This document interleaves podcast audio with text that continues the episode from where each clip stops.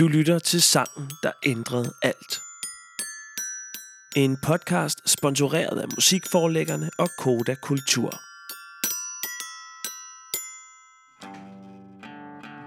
Sange ændrer vores liv.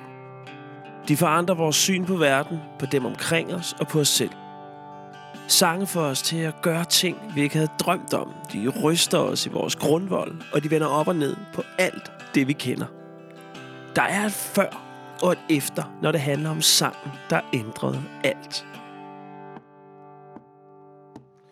Jeg hedder Mathias Hundebøl, og i den her podcast-serie tager jeg dig med på en lydrejse, hvor vi kommer tættere end nogensinde før på tilblivelsen og fortællingen om de allerstørste danske hits.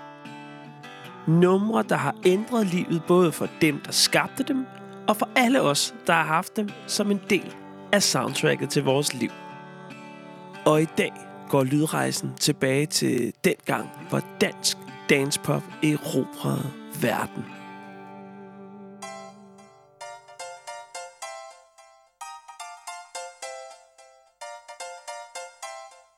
Jeg tror, det er tre år siden, der fandt jeg alle guldpladerne frem, som ikke har været fremme overhovedet. I mange år blev jeg jo defineret ud fra Thea fra Cotton Move, og det tror jeg, det har været vigtigt for mig at, øh, at blive set som bare Thera. Så det har faktisk taget dig et, et, et kvart århundrede og sådan slutte helt fred med det? Ja, jeg vil ikke sige, det er for at slutte fred, fordi det har jeg egentlig gjort. Når jeg hører musikken i dag, så, øh, så har jeg det sådan, at jeg, jeg bliver altså stolt af, at jeg øh, fik lov til at lege med i en periode. Så, øh, så det er jeg dybt taknemmelig over. Kvinden, der taler her, hedder Thea Højmans. Og for 30 år siden var hun med til at skabe en af de største danske popsucceser nogensinde, sammen med den aarhusianske dansgruppe Cotton Move. En gruppe, der ændrede dansk popmusik for evigt og banede vejen for en elektronisk musikrevolution.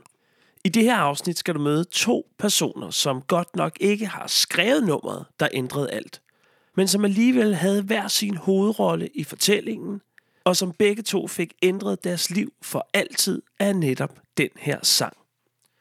Thea, som var sanger i Cotton Move, hende vender vi tilbage til senere. Men først skal vi møde en mand, hvis rolle i dansk popmusik på ingen måde kan undervurderes. Jamen, mit navn er John Ågaard. Jeg er slet ikke uddannet inden for musik, skal jeg lige sige, når jeg er uddannet mekaniker. Så øh, det er en helt anden verden. Jeg, altså, jeg har aldrig spillet et instrument, jeg har aldrig lavet en sang, jeg har aldrig spillet i et band. Hvordan pokker havner man så øh, i forreste række af, af den største danske pop-eksplosion nogensinde? Jamen, det er selvfølgelig en. Det er det.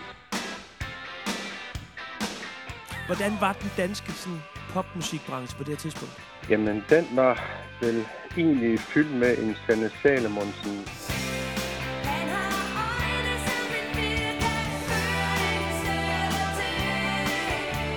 Og så var det også fyldt med international pop. Det kan være Michael Jackson.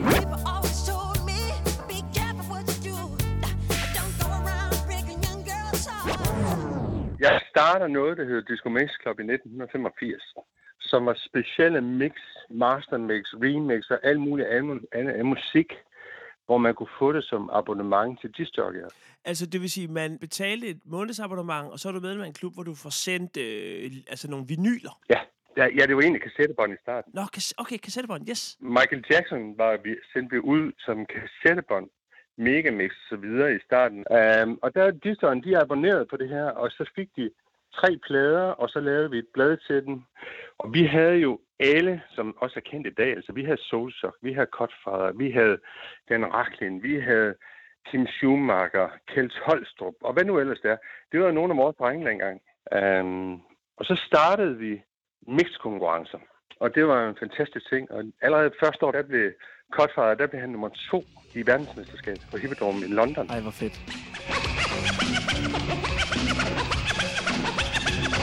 Hvor man tidligere som discjockey, der var det sådan noget med, at nu spiller jeg den, og så vil jeg gerne spille den her, og så satte man den på. Og med de nye discjockey, der begynder at mixe numrene sammen.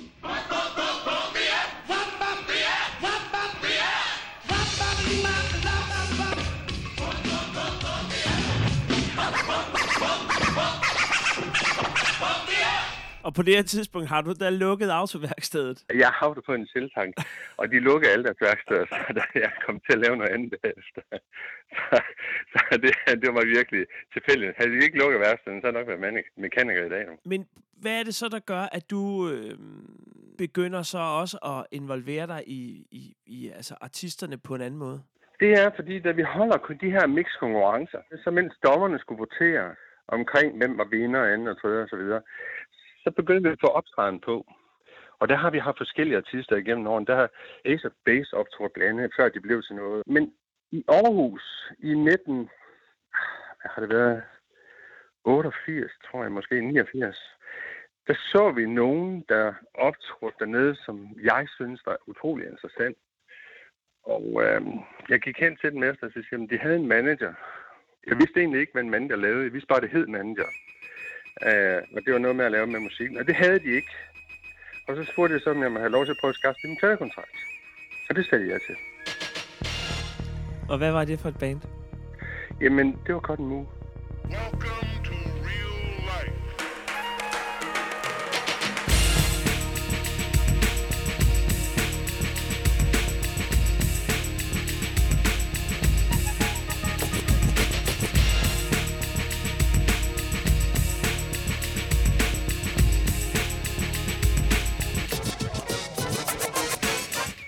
man kan sige, der var det ikke Cotton Move endnu på det tidspunkt. Sip var der, og Jørgen var der, men der var ikke rigtig nogen sanger endnu. Der var to dansere, Adam og Jaffa. Øhm, men i december 89, der får jeg et kassettebånd med riffet til Techno Crap.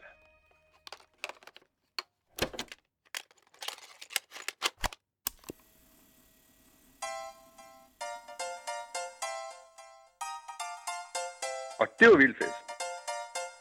Og så skulle jeg jo så ud for første gang nogensinde og prøve at sælge det her sådan til en pladekontrakt.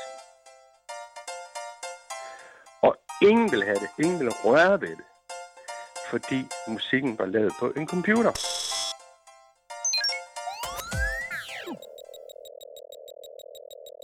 det var ikke rigtig musik. Der var ingen guitar, der blev spillet. Det blev ikke spillet live. Det blev lavet på en computer. Det var bare at trykke på en knap, og så får man et hit ud. Så man havde en masse branchekonventioner imod sig? Fuldstændig. I var dem, de andre ikke ville lege med? Altså, Cotton Move var det første band, der reelt går ind og laver noget musik på en computer. Og ingen ville have det. Og det tog cirka et år, før at reelt så fik vi muligheden for to pladeselskaber, hvor det ene var Medley, og det andet var Mega Records.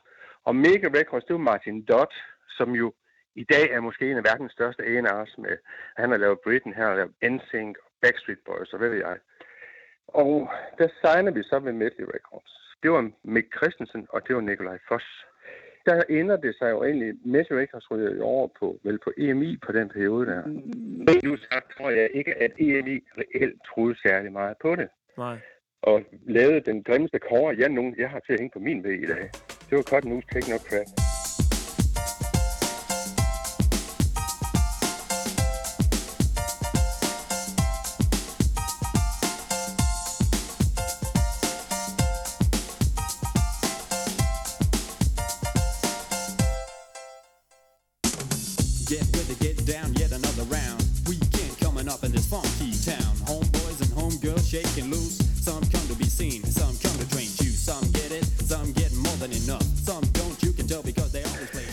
Efter det, at da vi endelig får pladekontrakten, der springer vores sang indefra. Så lige pludselig så har vi en pladekontrakt, og vi har et band, men vi har ingen sangerinde mere. Så har vi et problem. Så er jeg ude og køber en avisen i kiosken der, kommer ud af døren, og der står Thea lige uden for døren, og så går hen til hende og spørger, om hun kan synge.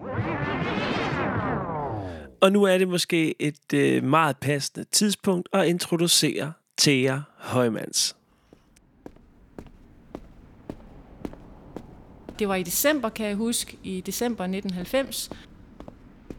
Og jeg drejer rundt om et hjørne, og, øhm, og så er jeg så lige ved at, øh, at vælte en mand på gaden. Og jeg siger selvfølgelig undskyld, og hans eneste svar det er, kan du synge? og jeg tænker bare, jeg tror bare, jeg svarer, ja, det kan jeg sikkert godt. Så siger han til mig, jamen jeg skal lige op i Malin, øh, og jeg har kontor nede i Danmarksgade. Kan du ikke komme ned til mig lige om kvarter, så er jeg tilbage. Øh, og der, der står topgruppen på døren, på dørskiltet. Og jo, siger jeg så, ikke? Og jeg synes, ej, det her det er simpelthen for underligt. Så, øhm, så jeg går ned og tjekker, om den her adresse findes, og det gør den. Og så er der en telefonboks skråt overfor. Og så ringer jeg til min mor, og så siger jeg, hvis ikke jeg havde ringet hjem inden for en time, så måtte hun egentlig gerne lige sende en, en politibil forbi den der adresse der, fordi jeg, skulle, altså jeg var også så nysgerrig, jeg skulle lige se, hvad han var for en gut. Men hvor er du i dit liv på det her tidspunkt? Er du i, i gang med at lave musik, eller er det ikke noget, der er en del af din sådan, øh, idé om øh, Theas fremtid? Altså, jeg tror aldrig, musikken har været en del af min, af min idé om min fremtid. Altså, jeg, øh, jeg skulle læse øh, på universitetet, jeg skulle læse kunsthistorie, det var planen. Jeg havde overhovedet ikke nogen tanke på, at jeg skulle have noget med musik at gøre. Altså, jeg var, jeg var ekstremt generet dengang, og havde faktisk sceneskræk, der er jeg stadigvæk, for at det ikke skal være løgn. Øh, så, så, så det der med at skulle træde op på en scene, det var ikke noget, jeg på nogen måde havde forestillet mig. Altså, jeg malede, altså, du ved, og jeg skrev, og, og det var alle sådan nogle ting, som ligesom lå altså som er, hvad skal man sige, mere introvert. Ikke? Prøv at beskrive, når du kommer ind dernede, og hvad du tænker, fordi du har jo antennerne ude på vej dernede. Ja, det har jeg. Og jeg er jo nysgerrig på det her med musik, fordi jeg synes jo, det er fedt at synge. Øh, og så, øh, så går jeg op på det her kontor, og så sidder John jo derinde. Og han fortæller vidt og bredt om, øh, jamen der er altså nogle gutter i øh, Aarhus, og de laver noget musik, og de står og mangler en sangerinde, fordi der sangerinde er smuttet, og jeg så dig, og jeg tænkte, det, må, det kunne jo godt være, og har du lyst til at møde dem og sådan noget. Og øh, John, du har jo selv talt med ham, ikke? Han er jo fantastisk til at fortælle og til at snakke, og, og jeg blev jo hurtigt sådan fascineret af hele den her fortælling om de her gutter i Aarhus, som, øh, som han synes, jeg skulle møde.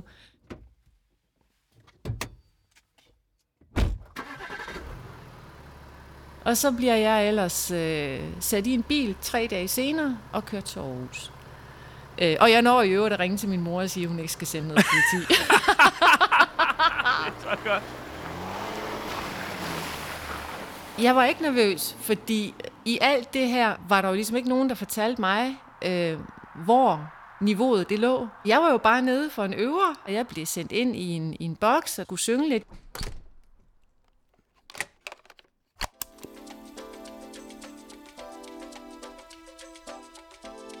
Jeg tror måske, det var uh, How to Allow It.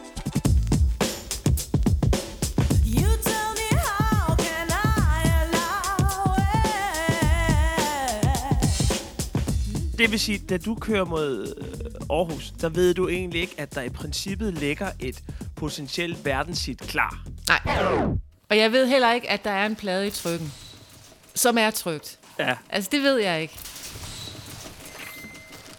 John og jeg, vi kørte retur, og så, øh, jamen hvad skete der så? Så tror jeg, at jeg kom der ned igen, hvor vi skulle spille et par numre på, øh, på Blitz, som det hed, diskoteket. Hvordan var det at ryge på en scene? Jamen, det var jo playback, så det var jo heller ikke noget problem. så det var jo heller ikke noget, jeg tænkte nærmere over. I alt det der, der gik det fuldstændig min næse forbi, hvor alvorligt det her det var. Og at de var så ambitiøse, som de var, at der var en øh, pladekontrakt,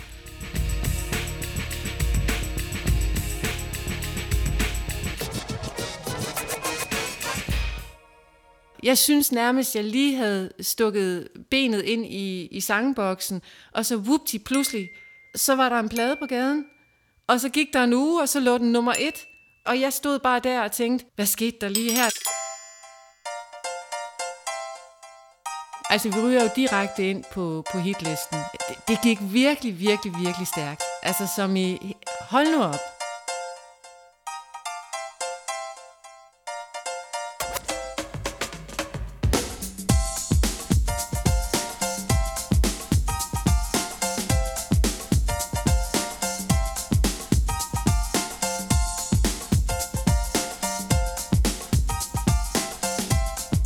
nogle af de ting, som sådan står, står skarpest i, i min erindring, øh, og som, som virkelig kom bag på mig, det var jo, at fra det ene øjeblik til det andet, så var man jo på forsiden af aviserne. Og det var så vildt. Altså så vildt mærkeligt.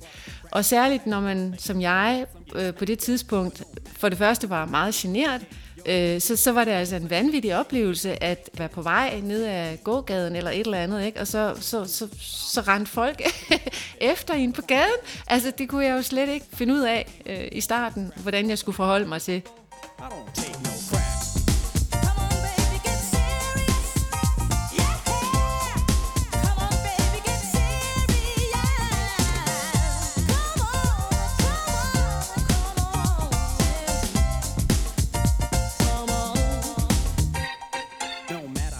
kan du huske, hvordan folk reagerede på genren, og hvad du også selv tænkte? Fordi man var vant til på det her tidspunkt i Danmark, at, at pop, det var Helmi og Sanne og Hanne og ja, ja, ja. Anne og altså... hvad de ellers Jamen godt. altså, der var jo de her, øh, hvad skal man sige, rigtige musikere, ikke? Som, som i starten så, så ned på, at, øh, at det var computermusik, der blev lavet. Og så var der en helt ny generation, øh, som, som synes, det var helt vildt fascinerende og spændende og nytænkende og nybrud. Ikke? Altså, at, øh, at der kom den her måde at lave musik på, som gav nogle helt andre muligheder. Og man kan sige rent musikalsk, altså det, der blev lavet af musik, synes jeg jo stadig er holdbart i dag. Det kan man jo også se. Altså, det, det kører jo stadigvæk. Altså, det er jo super fedt, det de lavede, de knægte. Ikke? Altså, de har været skide dygtige.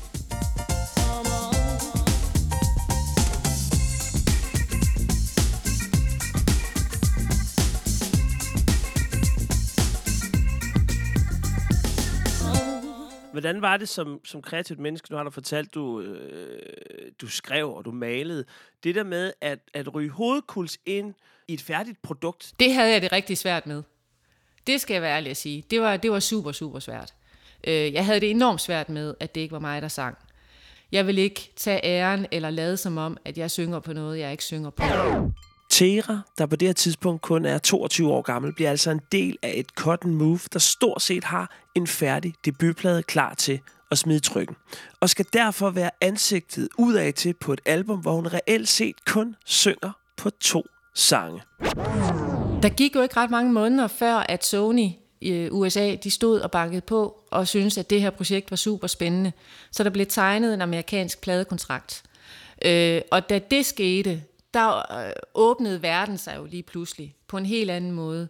Øh, og, øh, og det bragte blandt andet nogle andre øh, hvad skal man sige, ambitioner fra pladeselskabsniveau. Vi havde jo fået lavet nogle, nogle billeder øh, til vores første plade, og øh, de første pressefotos, vi fik lavet, det, det viste sig, at ham, der var fotograf på det, han fotograferede siden ni piger. Og, og, den, og den stol, som, som jeg så blev plantet i, det var så åbenbart en, som blev flittigt brugt til de her side 9 piger. Så der gik jo ikke ret lang tid før, at der ligesom kom nogle krav omkring det der, det holdt altså ikke. Der Ej. skulle altså noget andet materiale til. Så vi blev sendt til England og, øhm, og skulle lave øhm, video derover, og der blev taget en masse nye billeder, og jeg skal da lige love for, at der kommer andre boller på suppen, fordi der blev der virkelig, virkelig sat øh, fokus på, at nu skulle der være et, øh, et visuelt udtryk, som matchede musikken. Altså det var helt tydeligt, at øh, her var der lige pludselig nogle kræfter, som havde arbejdet med den type musik før. Altså den danske pladebranche, eller den danske pladeselskab, vi var på, havde jo egentlig heller ikke nogen erfaringer med det her. Øh, så det var jo nyt for alle involverede. Ikke? Right here.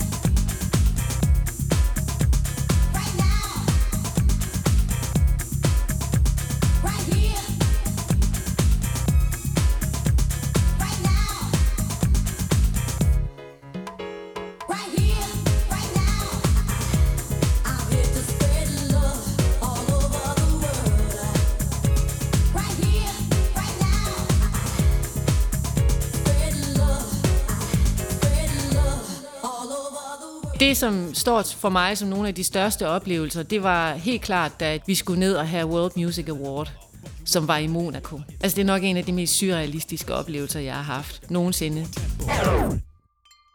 World Music Awards var en af verdens største musikprisuddelinger, som løb fra 1989 og til 2014.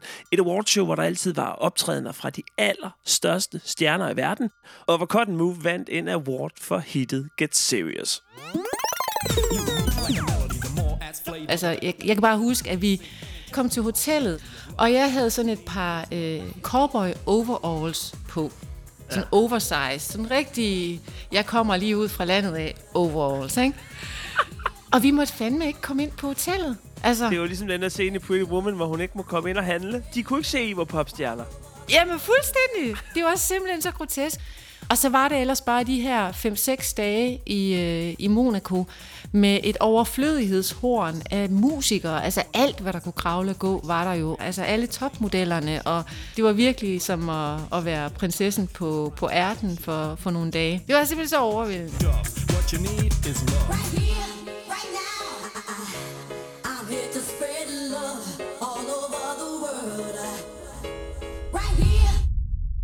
Den her første plade, den kulminerer vel også i Danmark, da I øh, til den danske Grammy, det der hedder DMA i dag, mm. vinder tre priser.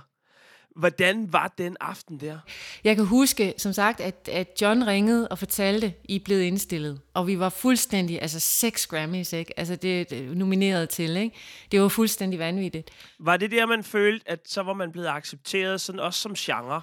Helt sikkert. Altså det var jo det, der var det helt store. Det var jo, at alle, altså det, kan, det kan jeg i hvert fald huske, vi snakkede om, omkring Grammy-uddelingen. det var det her med, at dem, der ligesom havde set lidt ned på det, vi lavede, de fik jo ligesom baghjul nu, ikke? Fordi det her, det var jo en anerkendelse, ikke? Af, at øh, det er sgu en genre, som, er, som man skal regne med, fordi den, den giver mening på alle måder musikalsk. Det er jo ikke mindre musikalsk at lave musik på den her måde. Tværtimod, kan man sige.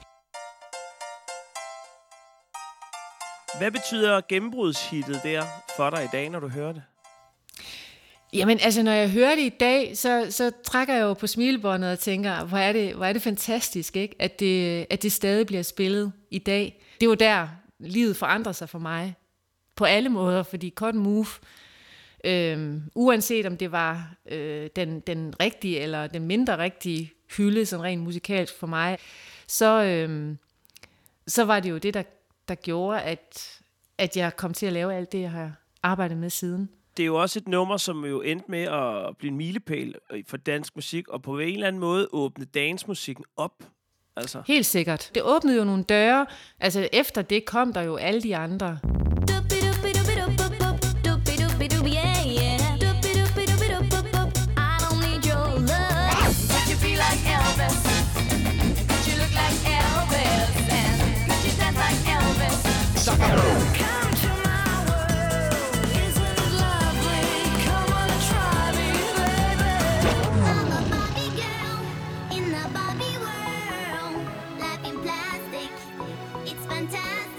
Alle erfaringerne blev jo draget med Cotton Move, også fra pladeselskaberne, fordi de var ikke forberedt på det giga-hit, Gatiris blev. Let's go party.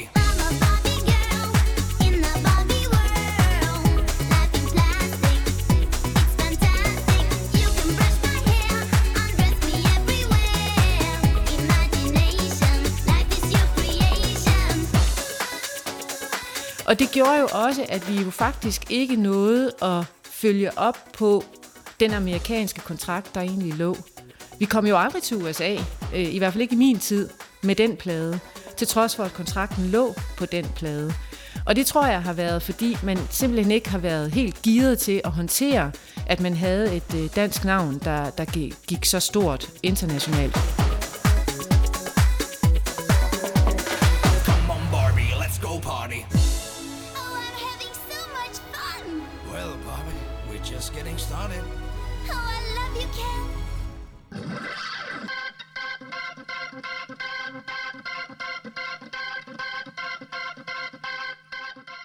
Cotton Move får stor succes med debutpladen Get Serious, og især singlen Get Serious både i ind- og udland. Og de ligger altså ikke på den lade side, de gave jyder. Allerede året efter er hitmaskinen i gang igen, og denne gang med endnu større succes. Deres andet album, Peace, Love and Harmony, har nemlig de to hitsingler Give It Up og Upside Down. Upside down, you're turning me. You're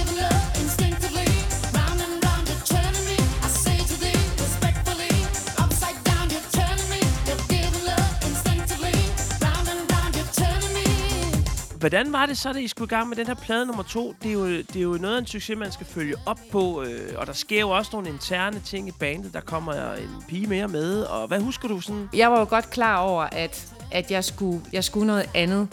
Ikke fordi jeg ikke var glad for holdet, men fordi jeg havde svært ved at finde mig til rette i rollen.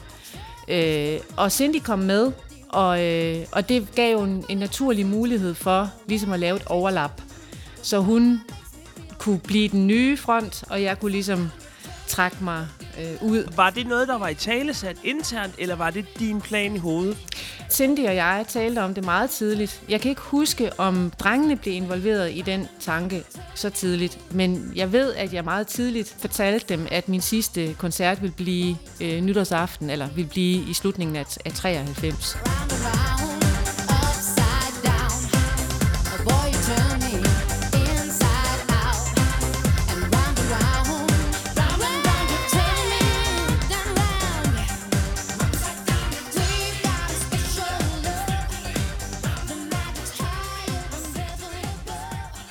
Var det fordi, det var hårdt for dig, den her popstjerne eller poplivsverden? Eller hvad var grunden? Fordi de fleste vil jo give deres højre arm for at få sådan en kickstart på en musikkarriere, at man kommer med et band, der lige har et spirende verdenshit. Altså, Jamen, jeg ved ikke. Altså, jeg tror bare, at jeg... Altså, du ved, i dag, der laver jeg små jazzsange, ikke? Og så spiller jeg lidt en gang imellem, og, og du ved, og det er for et begrænset publikum, og altså, det, altså jeg, jeg, jeg har så mange stage nerves, du tror, det er løgn. Altså, jeg kan slet ikke overskue det. Og jeg tror simpelthen bare ikke, jeg, jeg er ikke coped for det. Altså, det her andet album, I laver, det ender jo også med at kaste en masse succes af sig.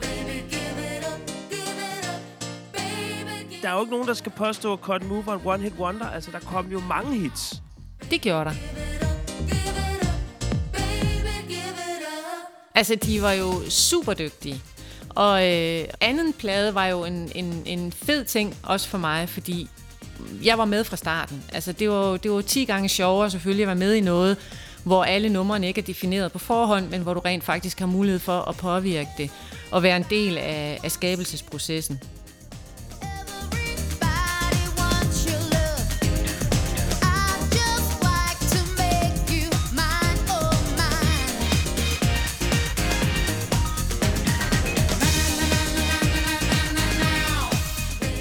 Der er rigtig mange, der har sagt til mig det her med, at øh, hvorfor stoppede du, og, og det var da super fedt, og øh, du kunne jo bare have fortsat osv. Og, og der tror jeg nok bare, at jeg har en idé om, at det er godt altid at stoppe, mens lejen er god. Øh, og det, det synes jeg, jeg gjorde. Jeg, jeg stoppede, mens lejen var god, og mens vi kunne grine og have det sjovt sammen, øh, øh, inden det blev sur røv, for at sige det på groft dansk. Ikke? altså, så jeg synes, at jeg kan kigge tilbage på tre år med Cotton Move, som var øh, hæftige, øh, spændende, og som var i en, en opadgående kurve. Øh, og det er jeg meget tilfreds med.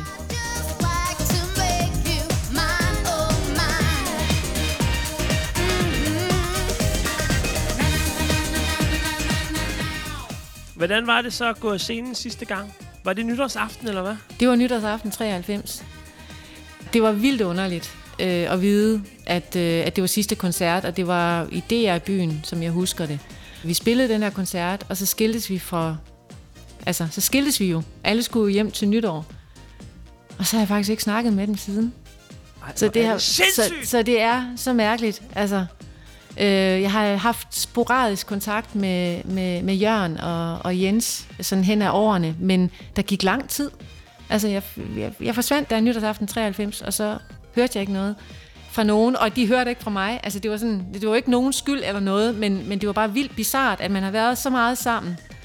Og så fra den ene dag til den anden, så, øh, så snakker man ikke sammen mere. I årene 1989 til 96 udgav Cotton Move tre albums med stor succes.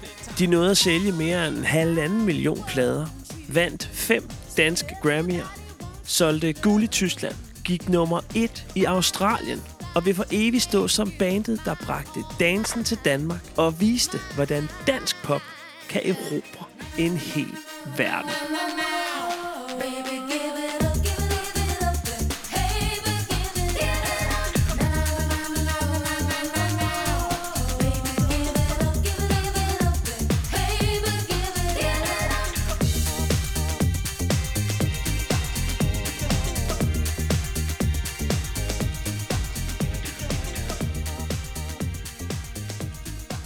Hvad er du så mest stolt over i dag, når du tænker tilbage? Fordi det var så tre vanvittige år, som så både er med til at definere dansk popmusik.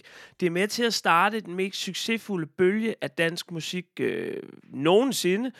Øh, men det har jo også defineret dit liv, ikke også? I hvert fald en del det, af dit det har, liv. Det har jo været med til i hvert fald at gøre, at, at jeg, har, øh, jeg har lært en masse om, hvad, hvad jeg skal og hvad jeg ikke skal, og det har åbnet nogle døre, selvfølgelig. Og så har du vel også lært, øh, at du ikke skal take no crap. ja, det har jeg til dels. Tak for din historie. Jamen selv tak. Men historien den er altså ikke helt slut endnu, for vi skal næsten lige tilbage på en skrættende telefonforbindelse til manden, der var med til at starte det hele. Musikmanager med mere John Ågaard. Altså, Cotton Move var jo det, der startede det hele. Øhm, men det, der gjorde, der var jo ikke andre, der ville røre ved det. Der var ikke andre, der ville røre ved den type musik og så videre. Så derfor så fik jeg jo andre henvendelser fra nogen, og, og kom ind i forskellige ting. Og de her nogen, som John han snakker om, det var altså ikke hvem som helst. Fordi øh, siden 1985 og frem har John haft en finger med i spillet hos øh, bands og artister som Aqua, Cartoons, Me and My, Mira, Michael Tessel, You Know Who, Christina, Cotton Move, Kato og så videre. En samlet flok artister, der har solgt mere end 40 millioner plader på verdensplan. Da jeg startede firmaet i sin tid, der lavede jeg tre mål. Det var at sætte dansk musik på verdenskortet. Gør det på en ærlig måde, og gør det for Aalborg. Og der, alle i branchen sagde, at der er ikke noget, der kan lade sig gøre. Øhm, og så Aqua, så lige pludselig ligger de jo nummer et i 35 lande over hele verden. Og det var en mærkelig følelse, fordi lige pludselig gik alt det der i opfyldelse. Og så det, det, det, var faktisk lidt tomt. Det var faktisk lidt tomt. Fordi, Hvad så nu? -agtigt. Og der var ikke noget at gøre. Du kan ikke komme højere. Og, og Aquas salg er jo Danmarks historie, og det bliver aldrig overgået, fordi det er en helt anden verden i dag. Jeg sælger slet ikke de numre der mere, eller det antal. Nu er det jo streaming. Det er svært at finde nogen, der har spillet en større rolle for dansk popmusik end John Ågaard. For når man kigger succesårtid 90'erne igennem, så var der bare altid en lille Ågaard-finger med i spillet. Og her er nu 2021, der kan man stadig nyde al den musik, som John var med til at få ud til hele verden, og eventuelt også fortabe sig lidt i et par af hans allerbedste anekdoter. Ved du hvad? Selv den dag i dag er mere end mig den bedste internationalt solgte artist på EMI i Japan nogensinde. Altså, de blev kæmpe store i Japan. Er du sindssyg. Jeg var på turné med den dernede, og det, altså, det var fuldstændig hysterisk med fans dernede. Til Grammy i sin tid, og jeg kan ikke huske, hvad årstal det var, der var de jo nomineret som årshit, og tabte den til Caroline Hendersons Europa. Hvilket jeg siger, det er det største teori, jeg har oplevet til en Grammy nu. Jeg kan ikke synge Europa. Jeg er rundt mange, der synger du du. I USA, der har du de store nyhedskanaler. ABC, NBC, CNN, og hvad nu ellers der. På en af de kanaler, jeg kan ikke huske, hvad den der, der sidder en kvindelig studievært, Ja. holder Aquas cover frem, og så siger Mattel wants this taken back, but they are not gonna get mine. Prime time news. Og var der nogle få gange, hvor du stod et eller andet sted i verden og tænkte, Ej, okay, nu, nu er jyden sgu langt væk hjemmefra, nu skal han lige huske at holde fødderne solidt plantet i mulden, eller... Altså, mulden har altid fulgt med, så det har aldrig været et problem.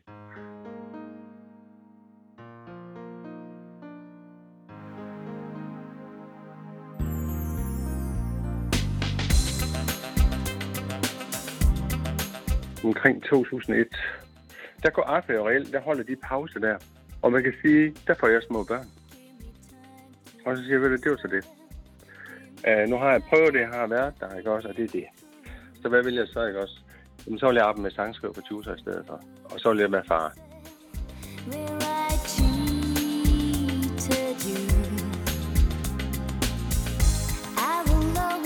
Den tid, som vi snakker tilbage til nu, det er jo også sådan en, som i vores fælles musikforståelse og nostalgi fylder ret meget, og egentlig også fylder mere og mere. Giver det dig ikke et godt smil på læben? Jo, fordi, ved du hvad? Er du klar over, hvor lang tid det har taget, og folk anerkender den her musikstil? De her artister har aldrig førhen fået det ros og den respekt, de fortjener. Aldrig.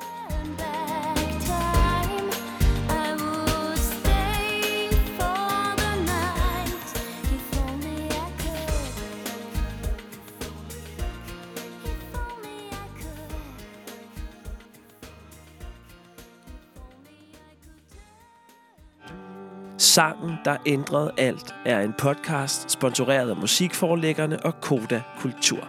I redaktionen sidder vi mig, Mathias Hunevøl, Christian Goldbach og Johannes Dybkjær Andersen, som er manden bag ideen og konceptet.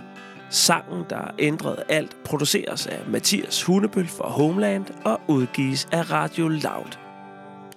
Tak fordi du lyttede med.